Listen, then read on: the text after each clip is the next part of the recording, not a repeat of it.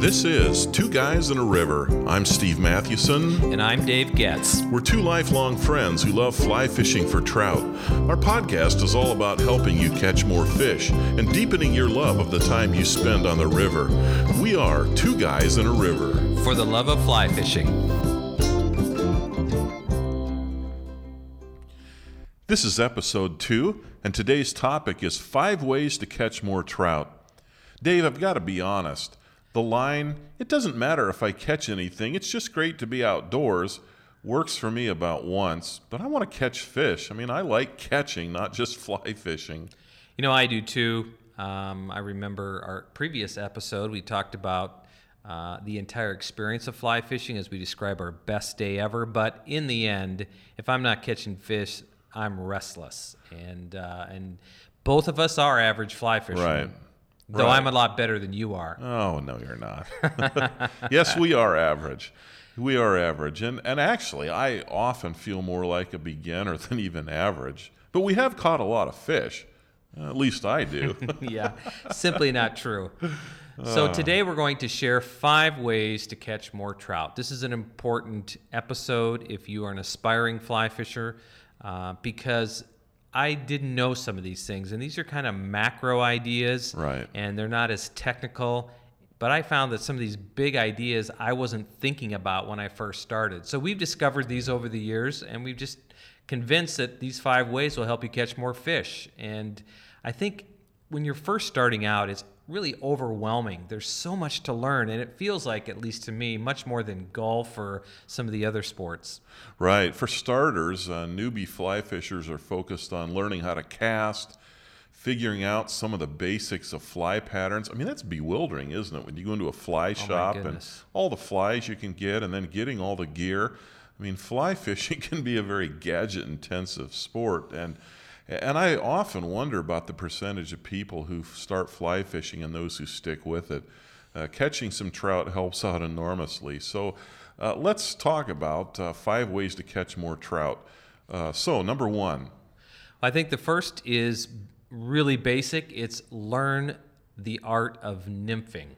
absolutely. I, I know for too many years I was so obsessed with uh, dry fly fishing, which is a lot of fun, but uh, I, I just didn't realize the importance of nymphing. Uh, a veteran guide and fly tyer, Bob Granger, says that 85% of a trout's diet is under the surface. And honestly, when I learned that, it really changed uh, the way that I fished. I also would say probably dry fly fishing is my favorite of the two of between dry flying and, and nymphing. And for those who are new, dry fly fishing, we're, we're catching fish on the surface. You see your fly on the surface, and then you see uh, the fish uh, rise to take that fly. I found I'm a much better caster simply because I can see where the fly is going, Mm-hmm. and um, and you can see whether you're you know whether you're dragging or anything like that. And so uh, I didn't really learn to nymph until 20 years ago. I was probably fly fishing for 15 years um, before I actually started nymphing. Now I we did some streamers, or I did some streamers. I remember catching a bunch of cutthroat on the Yellowstone. I think it was 1985. But if you want to catch fish, learning how to nymph, even though it feels tedious, it's mission critical if you want to catch more fish. Absolutely right. Uh, here are a couple keys. We're talking about learning the art of nymphing, and a couple keys. Again, these are simple. If, if you've fished a while, you know these already. But for those of you who are new, uh, one would be use a strike indicator. And you say, what's a strike indicator? Well, think bobber. uh, it- it's like a bobber you use when you remember, Dave. Did you catch uh, uh, like sunfish and bluegills? I did that as a kid, and I think until I was 18 and, and was introduced to fly fishing, yeah, I, that's all I caught was Yeah. that. So that in, in bass. Exactly. Oh, and so a strike indicator is really just a glorified bobber, and it can be, you know, well, there, there are different kinds. We won't get into that now, but uh, it's it's something that floats, either a little uh, kind of round plastic ball, or you could have uh, something that's got, you know, yarn with it, but it's it's floating there in the surface, and when you see that baby disappear, it kind of goes backwards. You know, you, your your fly is is floating down the river, and when you see that thing dart back upriver, boy, you you you, you pull on it, and hopefully it's a fish. Uh, so that's one thing. Uh, another is to learn to mend your line over and over again to keep the drift natural. And that's hard to explain, you know, with, without, you know, showing you a picture, or it'd be easier if you could show it on video. But when you cast your line, uh, you're you're standing on a bank, and let's say the river is moving from uh, right to left. So you cast your line, and mending means that you you you kind of lift up that line and you put a U in it. You you flip it back up so that uh, that the middle of your line is uh, upriver from where your fly is. Otherwise, you'll get this drag, and uh, you, you need to keep the drift natural. And, and I know that when I first started fishing uh, with a, a, friend who really taught me how to f- nymph, uh, he kept saying, mend your line, mend your line, mend your line, and drove me crazy, but I, I hear that every time I fly fish. Uh, I was up in Alaska uh, a couple years ago. My wife and I celebrated our 30th wedding anniversary, and so we went up and visited her sister and family, and uh, thankfully they're uh, crazy outdoors people, and so uh, one day I got out on a, on a creek. It's called Clear Creek, and it emptied into the Talkeetna River. And there were a bunch of people fishing the, uh, the, the Talkeetna right where Clear Creek emptied in for salmon. And I did that for a few minutes, but uh, I had heard there was some rainbows up in Clear Creek. So I walked up there and uh, went up maybe quarter of a mile. And it's crazy up there. You just don't have the insect hatches like you have in Montana or Wyoming. And so I use these big, uh, uh, ugly uh, streamers. One of them was called the Dalai Lama. I think I caught most of my trout on that. But That's I, awesome. I, yeah, I'd throw that thing in, let it drift down. But I remember uh, just being really deliberate about uh, mending my line, just the way the current was flowing. I had to do that. Otherwise, uh, I, I, was getting a drag. So that's number one. learn the art of nymphing.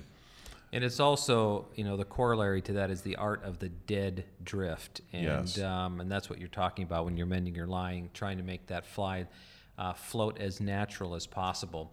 Just several years ago, when I was out with a guide, and there were two of us, Steve, I don't think you were there, but he would. I always like to go out with a guide, but I, I was out with him, and I was surprised I would he would show us something and he would immediately catch a fish. And I'd been fishing for mm. many many years, and yet I realized he had the dead drift perfected, and so almost every cast he was getting a strike. Right. Okay, so number two then is uh, fish the banks. Uh, I've watched a lot of drift boats over the years in the Yellowstone River, the Madison River, and guess where they fished? I mean, they're fishing the banks. Uh, that's where the trout are lying. And sometimes I think people assume, man, I need to hire a guide so I can get out in the middle of the river. Well, just watch where they fish. They're fishing the banks. Some of that may be left over from you know thinking about bass fishing, right, in lakes, and so you have to right. you got to throw it out there, flinging that baby out there yeah. as far as you can get it. No, that's not what you need to do. Well, you also need to, as part of this, learn to sneak up on holes in small spring creeks I learned how to fly fish in the smaller streams and learned how to catch brookies. I love uh, catching brook trout. But yes. often when I watch, especially in, my, in Wisconsin, uh, Steve and I now fish in the driftless often, uh, which is you know near La Crosse and, and up and down the Mississippi there, um, the tributaries that flow into the Mississippi.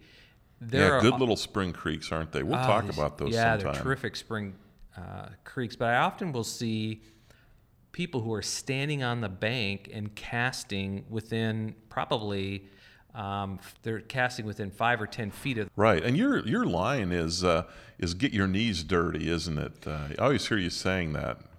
It is get your knees dirty and the thing is that you need to crawl up on the hole and to crawl up to the stream and stay low keep your profile low and you have to act as if they um, are seeing you from the moment you walk onto the river. So yeah. it, it's you know my rule of thumb is if my knees are not uh, muddy, it means I probably aren't am not fishing well. That's right. You got to buy a pair of new waders every couple years, don't you?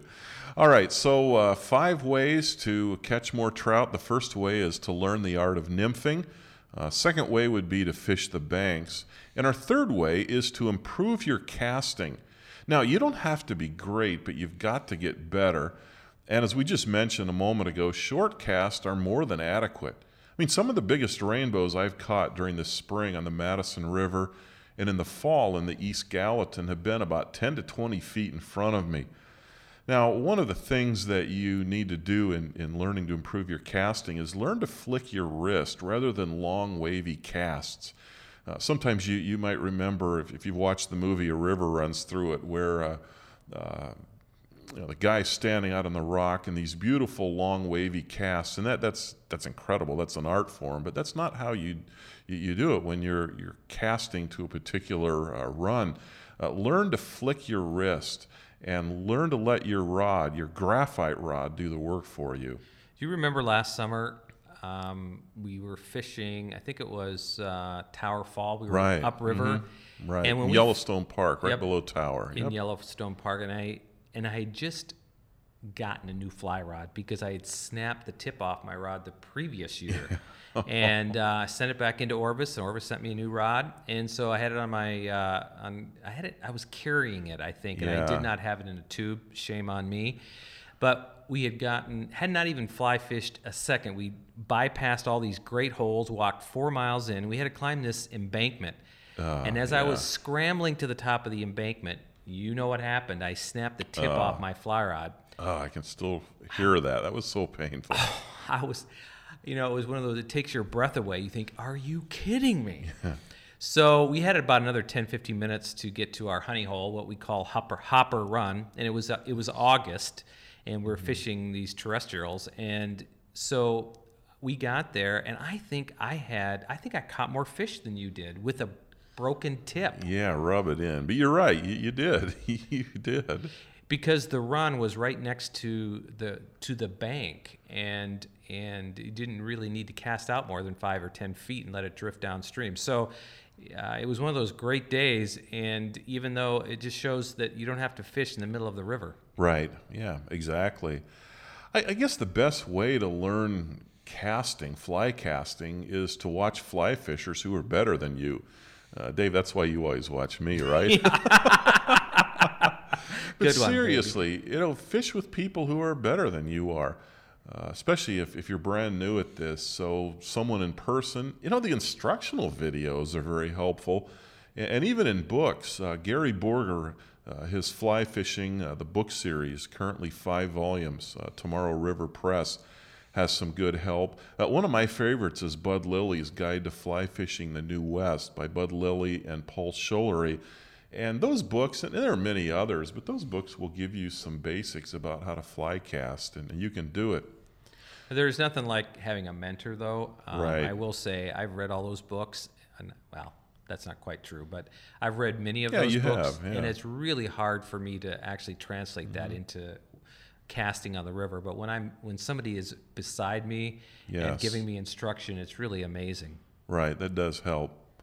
All right, let's talk uh, about a, a fourth way to catch more trout, and, and this is a big one. Uh, go where the other fly fishers are not. I mean, this means walking a mile further than the next guy, and, and I've been doing that for years on the Yellowstone uh, before Tower, below Tower Fall in Yellowstone National Park. I remember when I first started fishing that, somebody told me about it, and so I, I walked down with my buddy and and maybe it was my brother. I think we walked down together, and, and there were guys on the river for about the first half mile. So we kept walking and walking and walking, and finally got into some water that I know that nobody fished. And that's just been something that, that I've been doing. We've been doing that for years. You know, again, the rivers in you know in the west. Uh, if there's somebody there, the further up you go, the less you know fly fishers there are, and and as basic as that is, um, it's just a really important, uh, really important point to catch more fish. Right. I would also say that when you're just starting out, first few years of fly fishing, you need to catch fish, and the best way to do that is fish some of the smaller streams. Oh, absolutely. You know, you may go up uh, or you may go to Bozeman and fish the great western rivers, but there's a lot of streams around there where you can catch great brook trout and even some really nice rainbows or cuts uh, during the same time of year. And I've been surprised at how big they are. But you want to be in a place one that doesn't get fish much, much, but also just has a lot of fish where you can catch Yeah, brook abs- trout and other types of. Absolutely. I mean, brook trout, I think, are God's gift to beginning fly fishermen. And, and even after all these years, I still love catching brookies out of some of those little streams. I, I remember in high school, I used to fish the Big Thompson River in Moraine Park. Uh, that's in Rocky Mountain National Park, right below the, the campground where we would always stay. And uh, it, it was great. You know, those brookies are very forgiving, and, and you could have a, you know, you, your line ends in a great big wad of, of uh, you know, just a mess, and, and then the fly lands in the middle of that tangle, and, and here comes an eight inch brookie to save the day. They are forgiving, aren't oh they? Oh, man, they are. Okay, so we're talking about going where other fly fishers are not. Here's something else that I learned from my years in Montana uh, fish upstream from the fishing accesses. Uh, the fishing accesses, these are public accesses where you can uh, put in a drift boat. I mean, you, you can also wade, but uh, a lot of times uh, these are used for uh, drift boats. And what happens, I've, I've seen this, but I've also done this when I've been floating on a river. Uh, when you start to get towards the, the fishing access where you're going to take out, you know, the, the boat trailer is there waiting for you, a lot of guys stop fishing about couple hundred yards before the access. And so it really doesn't get as much pressure as you think. So uh, sometimes just fishing up stream, up the river from those accesses, you'll, you'll get some good water that doesn't get as hammered as hard as you think.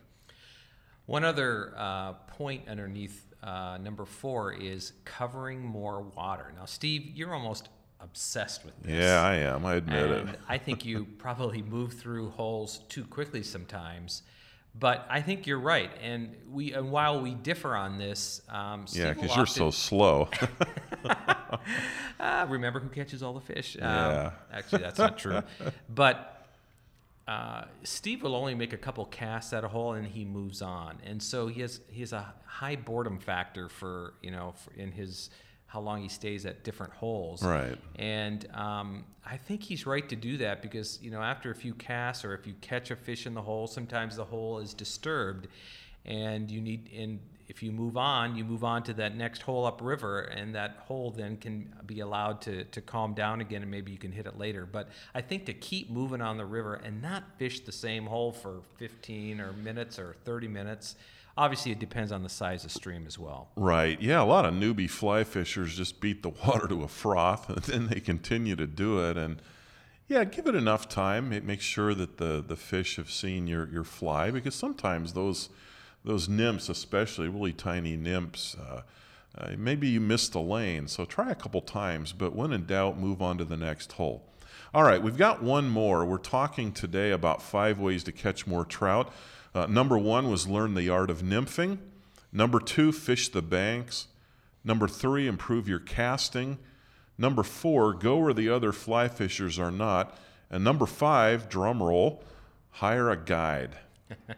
This uh, might not seem like a deep truth, um, and there's obviously some expense here. But every time I fish with a guide, um, I've learned something new. A couple Yeah, years ago, a client invited me out to his home in Park City, Utah, and we fished the Provo, one of the Provo um, rivers there, and or tributaries of the Provo, and uh, we hired this guy from the small fly shop, and he must have been 22 or 23, and he was just this amazing uh, guide. He was Just he, disgusting, isn't it? it is totally.